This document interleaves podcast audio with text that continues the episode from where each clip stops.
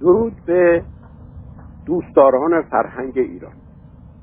فرهنگ شهر یعنی حکومت و جامعی که بر پایه فرهنگ ایران قرار می‌گیرد بر مفهوم انسان به عنوان وجودی که حساسیت در ادراک و شناخت دارد بنا می شود فرهنگ ایران در همه پدیده ها به بون و تخم و ریشه آن اهمیت می‌داد. باید تخم و بن هر چیزی را شناخت و دانست تا بتوان آن را شناخت. وقتی تخم و بن یک چیز را داریم می توانیم به همه آن برسیم. این است که هر انسانی اگر تخم و بن هر بینشی را در خود داشته باشد کفایت می کند چون اون تخم و بن در زمین وجود او در تن او که آرمتئیس می‌روید و میشکوفد و درختی پرشاخ و برگ و تنومند می شود به انسانها باید تخم و بذر بینش را ارائه داد تا آنها را در خود بکارند. این است که تئوری معرفت انسانی در فرهنگ ایرانی از کوچکترین و ظریفترین چیزهایی که حس می کنیم آغاز می شود یک مزه کفایت می کند که بنیاد یک چیزی را انسان دریابد. یک بو بو کردن کفایت می کند که انسان وجود و ماهیت هر چیزی را بشناسد. یک پیام کفایت می کند که انسان خدا را بشناسد. پیام که در اصل اوستاییش پیت گاما هست به معنای ترانه نی است. پیتی همون پاده است که نی است گاما یعنی ترانه. ترانه نی است. کیکاووس یک ترانه کوتاه رامشگر مازندرانی را میشنود و با شنیدن این ترانه انگیخته بدان می شود که کاری بکند که از همه پیشینیانش فراتر بتازد. من از جمع و زحاک و از کیقوباد فزونم به بخت و به فر و نجات فزون بایدم نیز از ایشان هنر جهانجوی باید سر تاجور این رامشگر مازندرانی چنین گفت که از شهر مازندران یکی خوشنوازم ز رامشگران. و این ترانه را برای کیکاووس خواند. به بربت چو بایست برسا رود.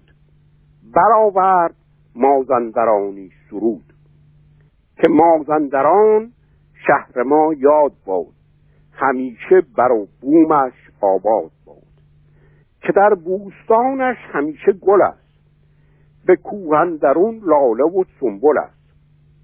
هوا خوشگوار زمین پررگار نه گرم و نه سرد و همیشه بهار.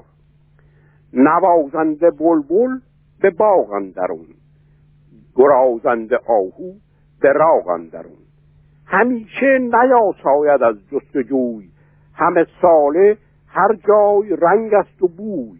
گلاب است گویی به جویش روان. همی شاد گردد ز بویش روان. دی و بهمن و آذر و فرودین همیشه پر از لاله بینی زمین. همه ساله خندان لب جویبار. به هر جای باز شکاری به کار. سراسر همه کشور آراسته ز دینار و دیبا و از خواسته. بوتان پرستنده با تاج زر همان نامداران زرین کمر. کسی کن در آن بوم آباد نیست به کام از دل و جان خود شاد نیست. چو کابوس بشنید از او این سخن یکی تازه اندیشه افکن بن. دل رزمجویش ببستندران که لشکر کشد سوی مازندران. با شنیدن یک ترانه از رامشگر مازندرانی که از مازندران از میهنش یاد می‌کرد کیکاووس بون بون اندیشه تازه افکن که به جهانگیری برود. و درست در این داستان می‌بینیم که فرهنگ ایران به شدت اندیشه جهانگیری را مینکوهد. ولی این ترانه است که یک ماجرای بزرگ به وجود می آورد در اثر همین ترانه رامشگر مازندرانی است که رستم در پایان مجبور می شود به هفت خانش برود و در هفت خان با یافتن توتیای بینش که در چشم کیکاووس و سپاه ایران میریزد چشمان آنها را که در اثر بی اندازه خواهی کور شده اند بینا می کند این همان پیام یا ترانه نای است.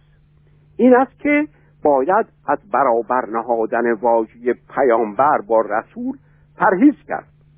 پیامبر در فرهنگ ایران کسی نبوده است که از خدا پیامی محتوای امر و نهی و شریعت بیاورد بلکه پیامبر کسی بوده است که با یک ترانه نای در خرد و جان انسانها اندیشه های نو میرویانیده است. برابر نهادن این واژه ها با هم سبب محض ساختن و نابود ساختن فرهنگ ایران میگردد. این است که زردوشت نیز گاتا یا گاهان را می آورد که سرودهای نی هستند. چون گاتا جزو یسناها در اوستا یا سرودهای نی یسنا اصلا یعنی سرودهای نی. و جشن یسن همون کلمه جشن است. قرار داده شدن ویژگی این سرودهای زردوش آن است که انسانها را بیانگیزد تا خود بیاندیشند. پیامش فقط انگیزه و تلنگر است. البته در داستان کاووس همه این ویژگی های انگیزانندگی زشت و مست ساخته شدند چنان تا دیده می شود در این داستان از همون آغاز رامشگر رامشگر دیوی خوانده می شود و ترانه و موسیقی اقواگر به فوزون خواهی است. همونسان که انسان در شنیدن یک آهنگ و ترانه چنین انگیخته می‌شد و چشم خورشیدگونه را در پایان آزمایش ها میافت همانسان بوی یک دست گل انسان را به بینش آسمان و خدا میکشانید اساسا واژه بوی در فرهنگ ایران نه تنها به همه حواس بلکه به کل شناخت و دانایی گفته می شود بوییدن که اصل جستن و یوزیدن و پژوهش کردن است به شناخت می رسد دانشمندان امروز کشف کردند که بینی انسان ده هزار بوهای گوناگون را می‌تواند از هم تمایز بدهد. نیاکان ما در آغاز متوجه این توانایی و حساسیت فوقالعاده بویایی شدند که خود واژه بو به کلیه اندامها و نیروهای شناخت و گویایی گفته می شود این است که در داستان دیگر در شاهنامه اهریمن به کابوس یک دسته گل می‌دهد تا ببوید و با این با این بوی گل است که او را میانگیزد تا راز آسمان ها را بشکافد. بیامد به پیشش زمین بوسه داد یک دسته گل به کاووس داد. چنین گفت که این فر زیبای تو همین چرخ گردان سزد جای تو. یکی کار مونده است تا در جهان نشان تو هرگز نگردد نهان. چه دارد همی آفتاب از تو راز که چون گردد در نشیب و فراز؟ چگونه است ماه و شب و روز چیست بر این گردش چرخ سالار کیست؟ گرفتی زمین چه بود کام تو. شود آسمان نیز در دام تو. دل شاه از اون دیو بیراه شد روانش از اندیشه کوتاه شد. در فرهنگ ایران زمیر انسان که همون سیمرغ چهار پرست چنان که رد پای آن در اندیشه مولوی مانده است که می‌گوید تو مرغ چهار پری تا بر آسمان پری. تو از کجا و ره بام و نردبان ز کجا؟ یعنی احتیاج به راه بام و نردبان نداری. پس زمیر دارای چهار نیروز که نامهایش یکی جان یکی روان و بو یکی آینه یکی فروهر می باشد و درست فرهنگ ایران بینش و اندیشیدن را همین پرواز مرغ چارپر می‌دانست که به آسمان نزد خدایان می رود و با آنها می آمیزد و بینش درست همین وسال با انسان با خدایان است. ولی الهیات زردوشتی برعکس زردوش بر ضد این اندیشه بود. این است که داستان کاووس در زیر نفوذ الهیات زردشتی دستکاری و مشق شده است. این اهریمن است که گل خوشبوی معرفت را به کاووس می‌دهد تا به آسمان تجاوز کند و آسمان را تصرف و تسخیر کند و او چهار عقاب را به تختش میبندد و جلو منقار آنها طوری گوشت می‌گذارد به گونه ای که هیچ هیچگاه منقارشان به اون گوش نمی‌رسد. آنها را همیشه تحریک و اقوا می‌کند. این است که به هوای گوش این عقاب ها به آسمان پرواز می‌کنند. ولی هیچگاه به خوراک خود نمی‌رسند و کاووس از آسمان به زمین پرتاب می شود و نمی‌تواند به معرفت آسمان برسد. کاووس برای تجاوز به بینش خدایی گناهکار شده. این روایت موبدان از فرهنگ غنی ایران بوده است. به عبارت دیگر راه همه به خدا و اهورامزدا بسته شده است. به هیچ کسی به او دسترسی ندارد. در حالی که زردوش وارونه آن را می‌گفت. زردوش می‌خواست مردمان را هم پرس اهودا مرزا کند. پرسیدند که موضوع گیری موضع گیری من نسبت به زردوش چیست؟ روایتی که موبدان از زردوش تا کنون کردند. روایتی است بر ضد فرهنگ اصیل ایران. و این روایت تنگ بینانه آنها سبب شکاف خوردگی بزرگ و التیام ناپذیر در هزارها در جامعه ایران شد. و بالاخره این تنش و کشمکش که نمادش در شاهنامه همون رستم و اسفندیار است به نابودی حکومت ایران و شکست آموزی زردشت انجامید. دیگر صلاح نیست کسی این گونه برخوردها را از فرهنگ ایران داشته باشد. تصویر این موبدان از زردشت که هنوز نیز در ذهن آنها باقی مانده است تصویر فاجعه آوری است. یک بار قادسیه برای ما بس است. فرهنگ ایران کوه البرز است و زردوش قله این فرهنگ است. و ما باید از این فرهنگ بالا برویم تا به اون قله برسیم. این فرهنگ ایران در همین بندهشن و گزیده های زاد اسپرم و دین, دین کرد و سایر متون باقی مانده است. فقط این فرهنگ را در این متون مسخ و مصره کردند تا در تصاویری که آنها از زردوش دارند بگنجد. دریای فرهنگ ایران را خواستند در کوزه تنگ فکری فکری که خود از زردشت داشتند بگنجانند. ما زردشتی را که آنها شکست دادهاند نه عرب می‌خواهیم دوباره پیروز سازیم. ما به پیام او به ترانه های نای او مستقیما گوش می‌دهیم. به این ترانه همانند آن ترانه رامشگر مازندرانی و بوی دست گل خدایان ما را به بینش مستقیم آسمان زردشت میرساند. باید دانست که خدایان ایران این همانی با گلها دارند. یک دسته گل بوی همه خدایان را با هم آمیخته ما را می انگیزد اگر خوب دقت شود این شنیدن ترانه یا پیام این بوییدن گل یا بوسیدن کف همه تلنگر هستند.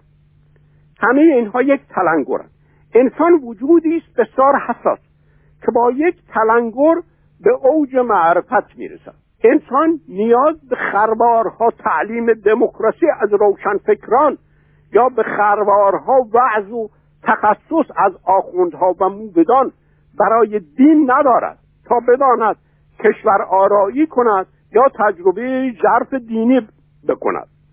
مفهوم تلنگر و انگیختن ناگهانی را در شاهنامه همه در راستای در راستاهای منفی و زشت به کار بردند و این نشان می‌دهد که الهیات زردشتی در ضد این گونه معرفت بوده است.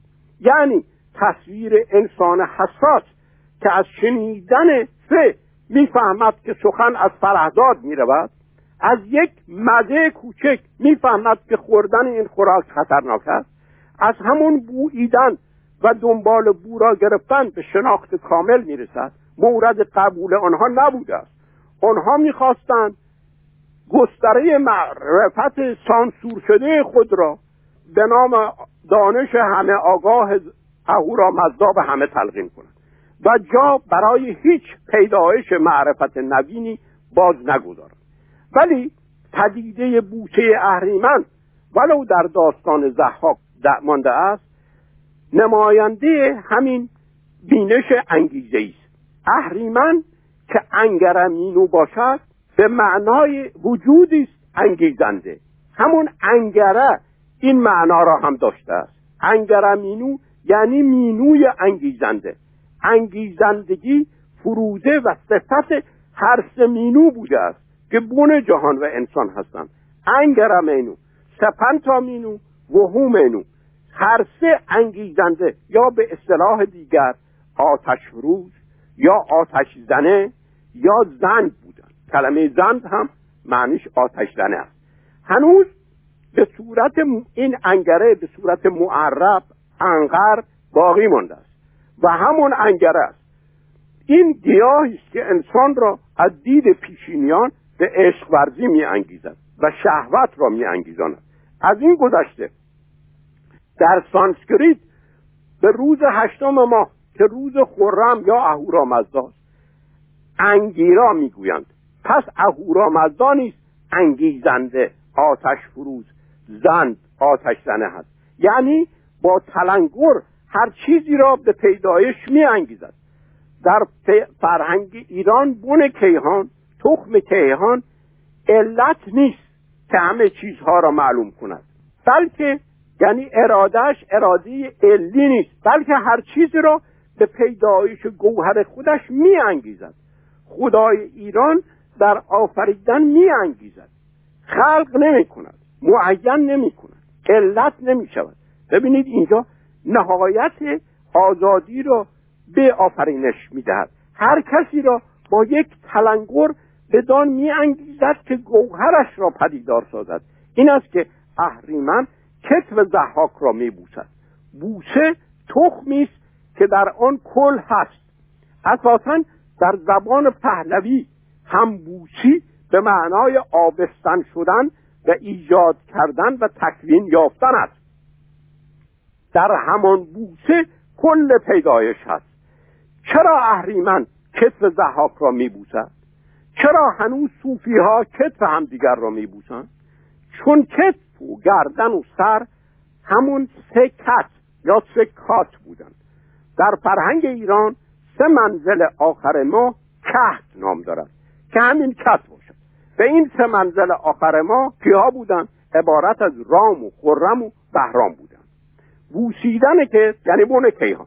بوسیدن که انگیختن خوشه وجود. انگیختن بن کیهان و انسان به پیدایش بود. بوسه همون تلنگر و آتش افروزی یا آتش زنگی برای نوشوی وجود انسان بود. از یک سو از یک بسودن لب گوهر زحاک که خونخاری باشد پدیدار می شود این سقف تن این خوشه وجود یعنی سر و گردن و کف این سقف تن این خوشه وجود نیاز به یک آتش زنه یک آتش افروز دارد تا بروید و نو شود این فلسفه تلنگر یا انگیزندگی یک فلسفه بنیادی ایران بوده است. چون در وجود انسان همین ستایکتا این تخم کیهان این اصل خرد شاد این ارکه این بهمن و رام و ارتافورد و بهرام هست. به عبارت دیگر خدا در ژرفهای هر انسانی هست و نیاز به یک تلنگر دارد تا زاده شود تا بروید تا بجوشد تا فوران کند.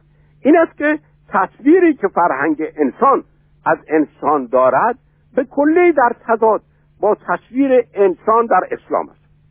یکی از دوستان پرسیده است که جای اسلام چه می‌خواهید بگذارید؟ فرهنگ ایران که خرد و جان هر ایرانی است می‌خواهد از نو بجوشد. اسلام 1400 سال است جلو این فوران وجود ایرانی را گرفته است. اسلام بازدارنده شکوفایی ایران است. فرهنگ ایران به اندازه غنی است که جایی را که اسلام در سطح آگاهی های مردم خاص کرده است به آسانی پر می کند اسلام در جایی خود را نشانده است که زیرش آتشفشان فرهنگ ایران است که بالاخره روزی باز آتش خود را از سر آتش خود را خواهد افشان این در زیر این آتشفشان خاموش هنوز فرهنگ ایران میگدازد تا دهانه مسدود خود را باز کند. اسلام جای فرهنگ ایران را قصد کرده است و بهتر است آن را به مالک اصلیش برگرداند. فرهنگ ایران فقط نیاز دارد که یک تلنگر در روان هر ایرانی بزند تا از سر این چشمه از نو بجوشد. اگر به دیده انصاف نگریسته شود می‌توان تفاوت تصویر انسان در اسلام از تصویر انسان در فرهنگ ایران را شناخت و دید که ما سیاست و حکومت را باید بر پایه فرهنگ ایران بگذاریم تا از سر در جهان سرفراز بشویم.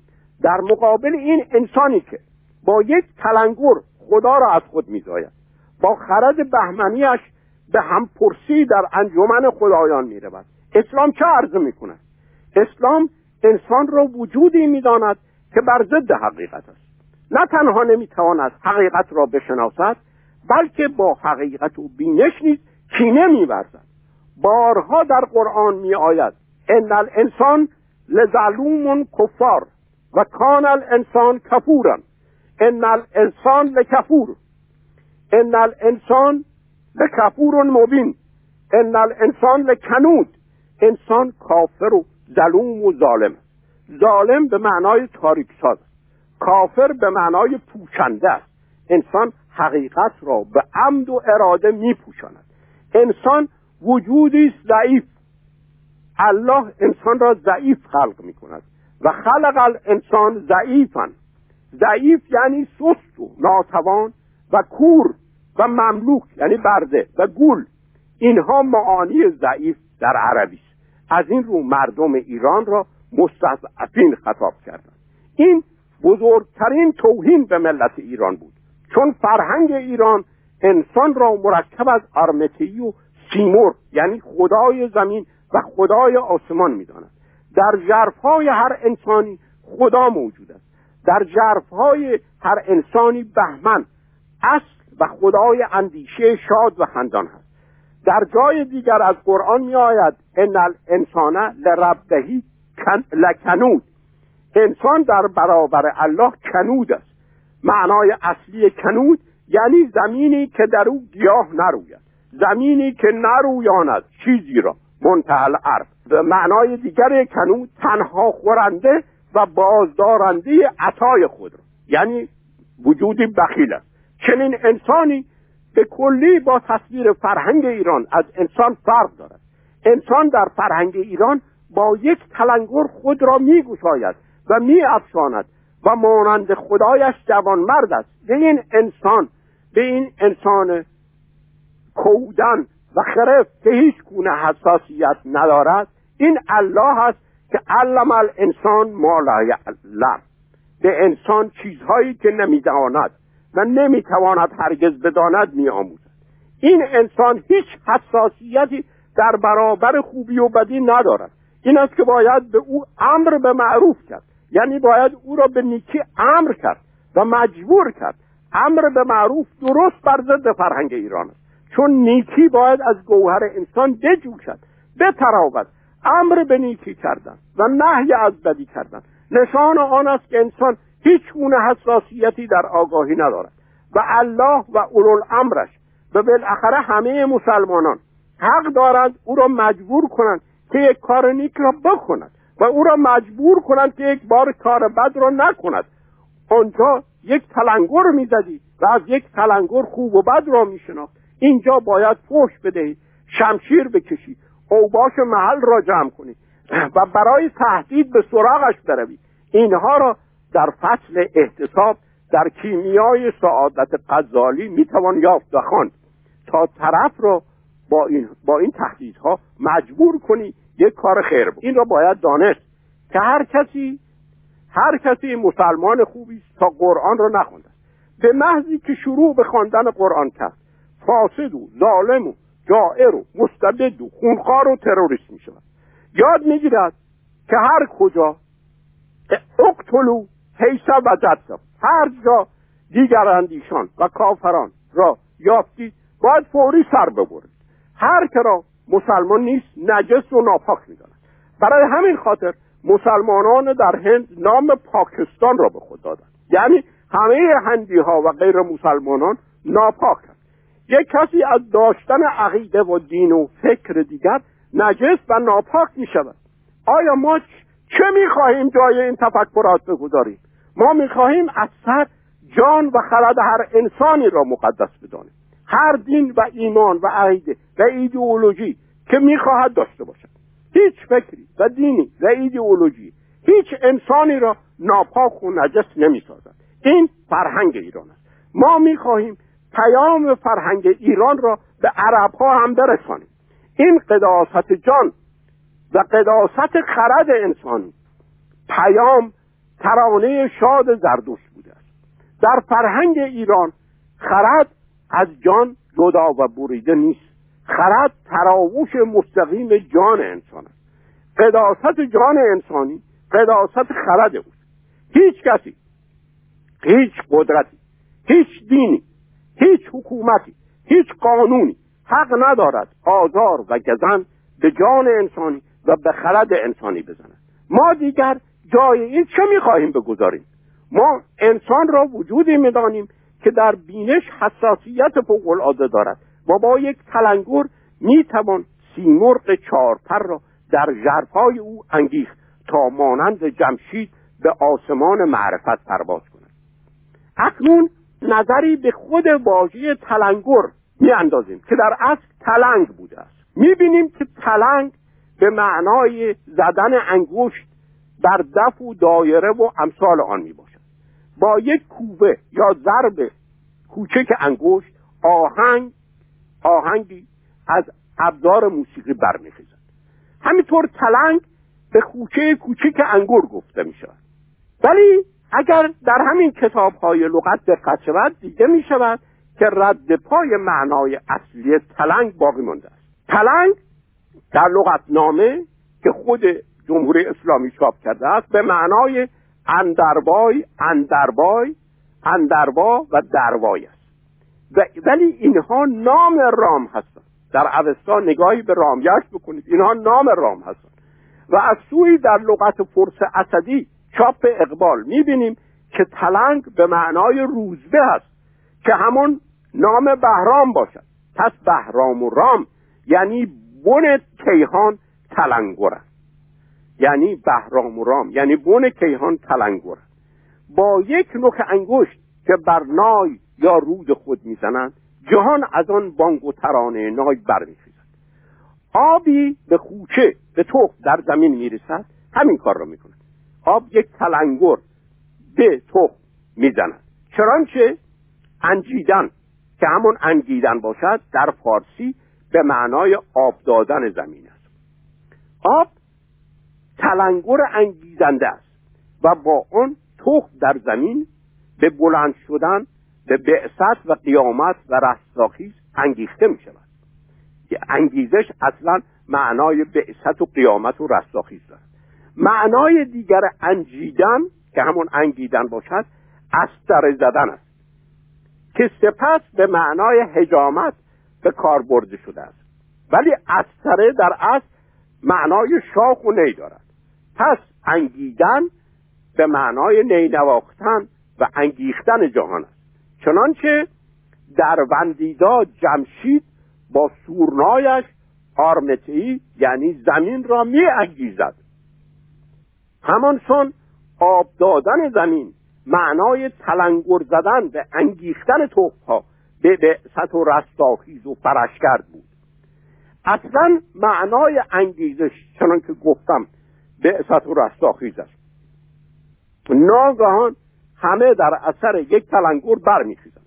انگ هم به همین علت به تنبوشه هایی بودن که محل مرور آب به محل کش بودن از همین آب یا رود وحدایتی که به معنای دایه به هست که در داستانی که در گزیده های زادسپرم می آید از همین آب می زردشت می گذرد و چهار رستاخیز از او برمیخیزد که نخستینش خودش هست. زردوش یک رستاخیزی بود از همین آب که در تنش فرو رفته بود چون او تخم و خوش است. البته این داستان در اصل داستان جمشید بوده است. جمشید یا انسان به طور کلی تخمی است که وقتی آب رود وحدایتی یعنی شیره وجود خدا او را انگیخت آنگاه چی سبز می شود آنگاه بهمن یا خرد خندان از او می روید و خوشه این خرد خرد انسان همپرس با خدایان می شود اینجاست که می بینیم مزه و مزیدن و چشیدن چه اهمیت فوقالعادهای در فرهنگ ایران داشته است. انسان تخ نیست که آب وجود خدا را در خود میمزد با آنچه ما امروز آب می‌گوییم اطلاق نمی‌شده. بلکه در بندهش می‌بینیم که آب به هفده چیزهای گوناگون گفته می شود روغن آب است خدوی مردمان و گوسفندان یعنی توف مردمان و گوسفندان آب است شیر گوسفندان و مردمان آب است شیر گیاهان آب است اشک آب است خون آب است شراب که شیره گیاهی آب است منی انسان و جانوران هم آب است. آب آب به معنای دیگر شیره همه جان هاست. این است که نام سیمرغ آبه بوده است که هنوز پسوند سهراب و مهراب و سودابه و رودابه و خرابه است. خرابات که جمع خرابه باشد همون انجمن نوشندگان از شراب سیمرغ. خبر آوه یعنی نوشابه سیمرغ. خرابات در واقع نیایشگاه و جشنگاه خرم یا فرخ بوده است. انسان شیره هستی را که عشه باشد که این همانی با خدا دارد در خود میمزد میمکد. مزیدن آمیختن است.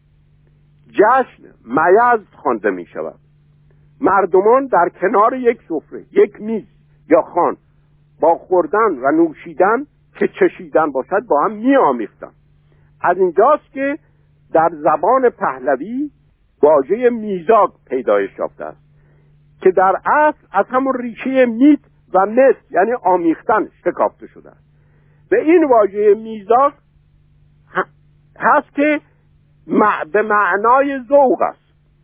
و این همین واژه به عربه رفته است یعنی میزاگ و میزاگ و شده است مذاق. و سپس اعراب از مذاق ریشه ذوق را ساختن. و امروزه ما در ادبیات خود واژه ذوق را به کار می‌بریم. و نمی‌دانیم که این واژه از فرهنگ ایران از مزه و از میزاگ برخواسته و سراسر تئوری شناخت عرفای ایران بر پایه همین اندیشه دارد قرار دارد. یعنی یک ذوق یعنی ذوق. یعنی یک بو یعنی چشش و چاشنی. یک لقیه یعنی یک دیدار اول از معشوقه از خدا. یک دم یک نظر یک بانک. با بانگی بیدار شدن. یک آن. یا سرمه و توتی های چشم که کل معرفت را می آورد اینها همه اندیشه های شناخت در عرفان هستند که همش به فرهنگ اصیل ایران برمیگردند این مزه یا میزاق یا معربش مذاق و بالاخره این ذوق در فرهنگ ایران چه معنایی داشته؟ است امروزه ما معنایی که از ذوق و سلیقه داریم به کلی با مزه و مذاق و ذوق در فرهنگ ایران فرق دارد. ذوق امروزه یک حالت ناآگاهانه و فردی است که یک فرد در مقابل چیزها می‌گیرد و دیگری ذوق محدود به گستره هنر در معنای امروزه شده است. در حالی که ذوق و مزه در فرهنگ ایران درست با گوهر و شیره و جان کیهان و هستی کار دارد. خدایان یا خدا درست همین شیره هستی همین شیره کیهان هستند. بهمن شیره این شیره بودن آب بودن یعنی اوج ویژگی مهر را داشتن. یعنی اوج آمیخ... آمیخزندگی را داشتن. بهمن که اصل ناپیدا و میانی جهان است جگری است که خونش را از رگها که ارتاوهیش باشد. ارتاوهیش رگها هستند. خونش را از رگها به سراسر جهان میفرستد. دیدیم که خون و شیر و شیره گیاهان و اشک و روغن همه آبن. همه آوه. یعنی سیمرغن خرمن. فرخن. ریمند ریم هم نی بوده است. اکنون در زند و هومنیس بخش یکم پاره چهار و پنج و شیش می‌بینیم که اهورامزدا خرد هر بیست به آگاه. یعنی از همه چیز آگاه را به سان آب بر دست زردشت می‌کنه و به او می‌گوید فراز خور. و این خرد به زردشت این خرد اهورامزدا به زردوشت اندر می آمیزد و زردوشت با این نوشیدن در خرد اورمزد است و بینش جهانی پیدا می کند. خردی که می تواند بینش به سراسر جهان پیدا کند. این همانی با آب دارد. و همین آب که گفتیم هر گونه مایعی است در اصل عشه یا اشیر یا شیر می‌گفتند چون شیر و شیره چسبندن و مغز و هسته هر هسته هر چیز و هر انسانی در جهان. این جان اساسا این شیره و مایه درون هر چیزی بود. از این رو مکیدن و نوشیدن این شیره هستی این همانی با گوهر و ذات جهان پیدا می‌کرد. این است که وقتی خشم تخمگان یعنی مسلمانان. به ایران میتازند دیده می شود که در همین زند و هومنیت می آید که زندگی بیمزه شد. این خشم تخمگان یعنی یعنی تخم قذب به ایران آمدن زندگی معنایش را از دست داد. معنای بیمزه شدن یعنی زندگی معنایش را از دست زندگی بی حقیقت و بی محتوا و فاقد هر گونه ارزش شد. این تجربه واقعی ایرانیان از آمدن اسلام به ایران بوده است. مثلا در مجمل و تواریخ و القصص می آید گفت اکنون مزه زندگانی برفت و پادشاهی به کار نیاید. وقتی زندگی مزه ای ندارد پادشاهی کردن چه ارزشی دارد؟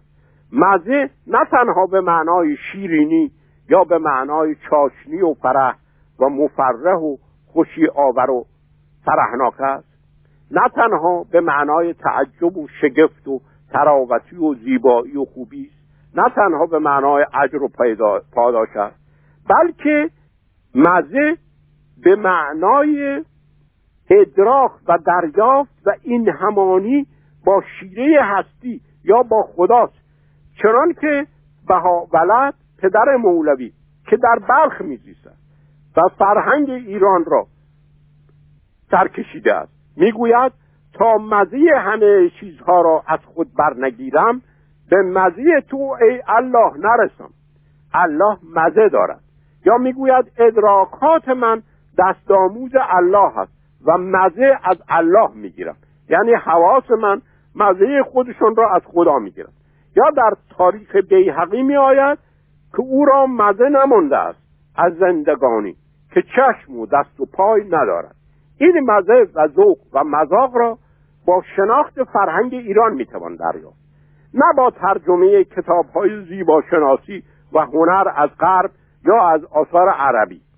مزیدن هم مکیدن است و هم چشیدن است. ما امروزه از چشم وقتی واژه چشم می‌گوییم به فکر دیدن میفتیم چشم اندام بینایی می‌بیند. ولی در فرهنگ ایران چشم اندام چشایی بوده است.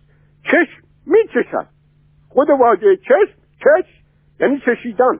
چشم با همان نگاه مزه یعنی شیره پنهان در درون چیزها را میچشیده است.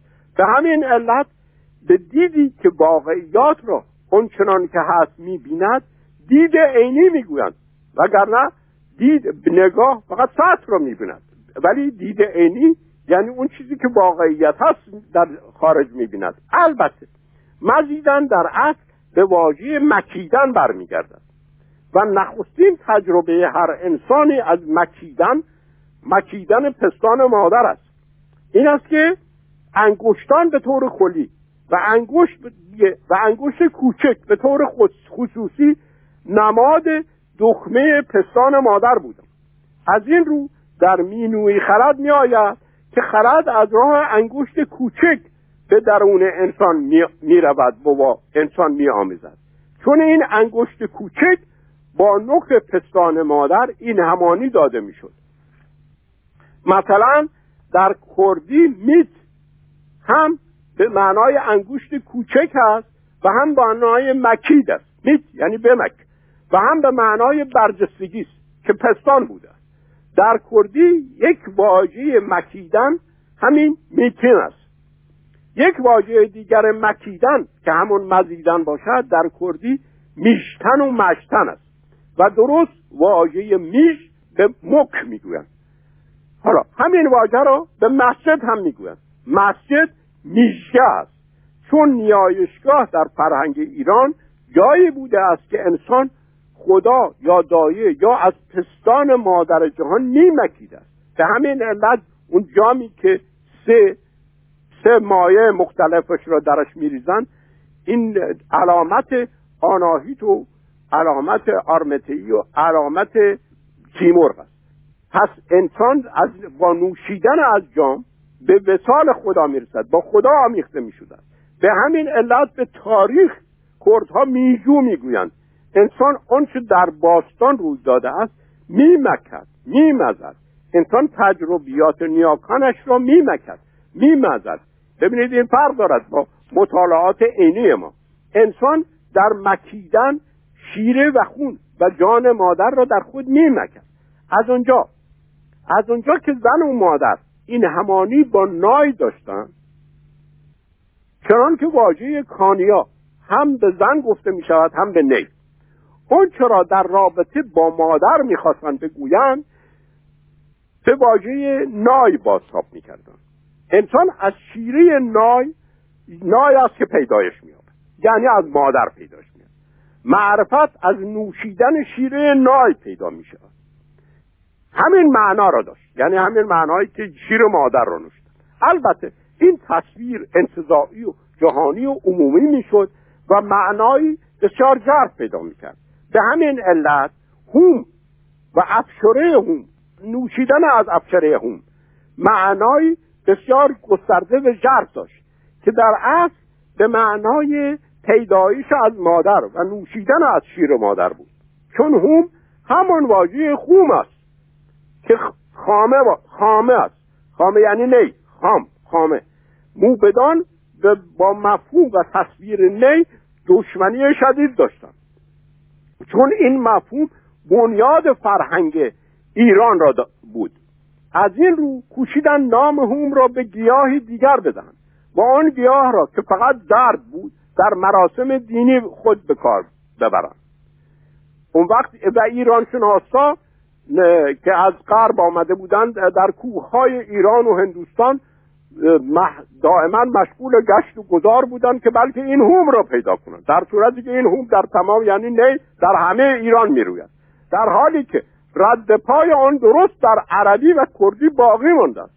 چون نفوذ موبدان در این مناطق موجود نبود. در عربی مرانی در کتاب های لغت به هوم المجوس گفته می شود یعنی هوم مجوسی ها این مرانی که مرکب از مر نای باشد یعنی نای همیشه رستاخیزنده و نوشونده در عربی مرانی را می‌گویند همانند درختی همانند یاسمین. حالا ولی در کردی مرانی به معنای یاسمین است. و یاسمین گل روز نخست ماه یعنی روز خرم یا فروخ فروخ است که سپس روز اهورامزدا شده و این اسم دیگر همین روز ریم بوده است که اون هم به شاخ و نی گفته می شود. چنانچه به کرگدن که اصلا به وجود شاخش مشهور است گرگدن خود معناش همین معنای شاخ دارد ریما می‌گویند این بود که مفهوم پیدایش از نی که مستقیما از خرم خدای ایران باشد سپس اندکی دستکاری شد. بدین که گفته شد مثلا پدر جمشید و یونگهان نی را کوبید و با اف و افشره نی را گرفت و از آن نوشید.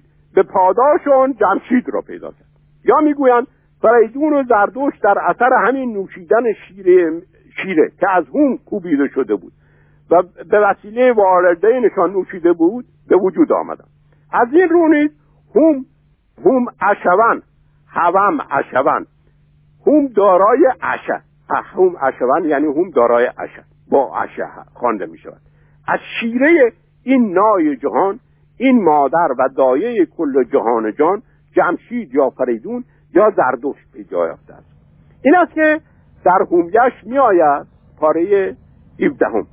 ای هوم زرین سرخوشی تو را فرو خانم دلیری درمان افزایش بالندگی نیرومندی تن و هر گونه فردانگی را بدین جای فرو خانم البته این به معنای آن بود که هر انسانی مستقیما زاده از سیمرغ یا دایه جهان است.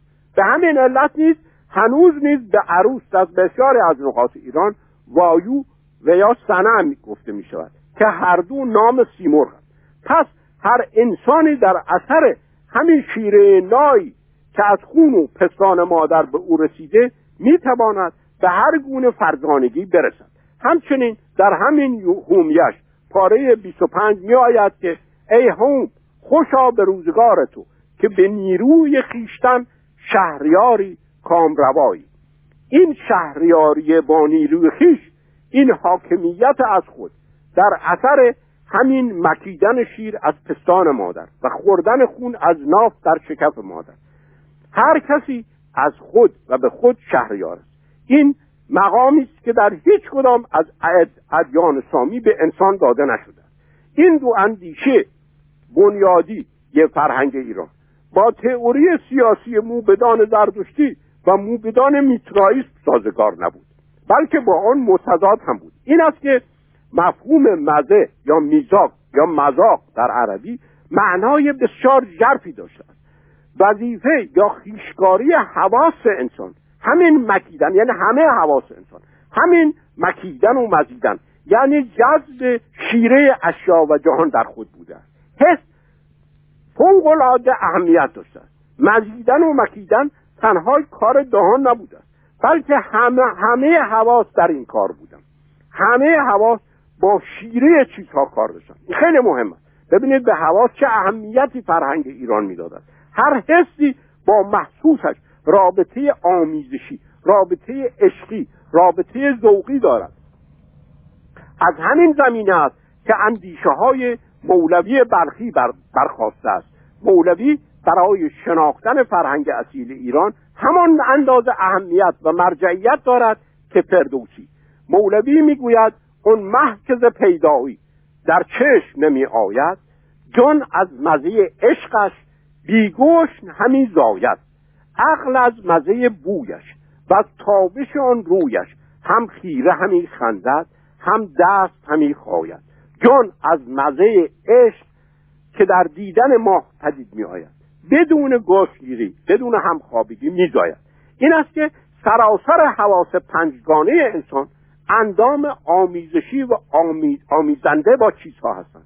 ما آفریده نشدیم که بر چیزها بر جانوران بر طبیعت حکومت کنیم و بر آنها غلبه کنیم بلکه همه حواس ما و خردی که از تجربیات این حواس ما پیدایش مییابد همه ذوق عشق ورزی با این طبیعت را دارند از این رو انسان وجودی ذوقی است. دروازه هستی را جز ذوق مدان ای جان. این نکته شیرین را در جان بنشان ای جان. زیرا عرض و جوهر از ذوق برارد سر. ذوق پدر و مادر کردت مهمان ای جان. هر جا که بود ذوقی زاسیب دو جفت آید. ز آسیب اساسا به معنای عشق است. زاسیب دو جفت آید. زن یک شدن دو تن ذوق است نشان ای جان. هر حس به محسوسی جفت است یکی گشته. هر عقل به معقولی جفت و نگران ای جان. هر حسی با محسوسش عشق ورزی می کند این مفهوم خیلی کوتاهی از مفهوم حس و ذوق و تلنگر بود که من امشب برای دوستداران فرهنگ ایران گفتم.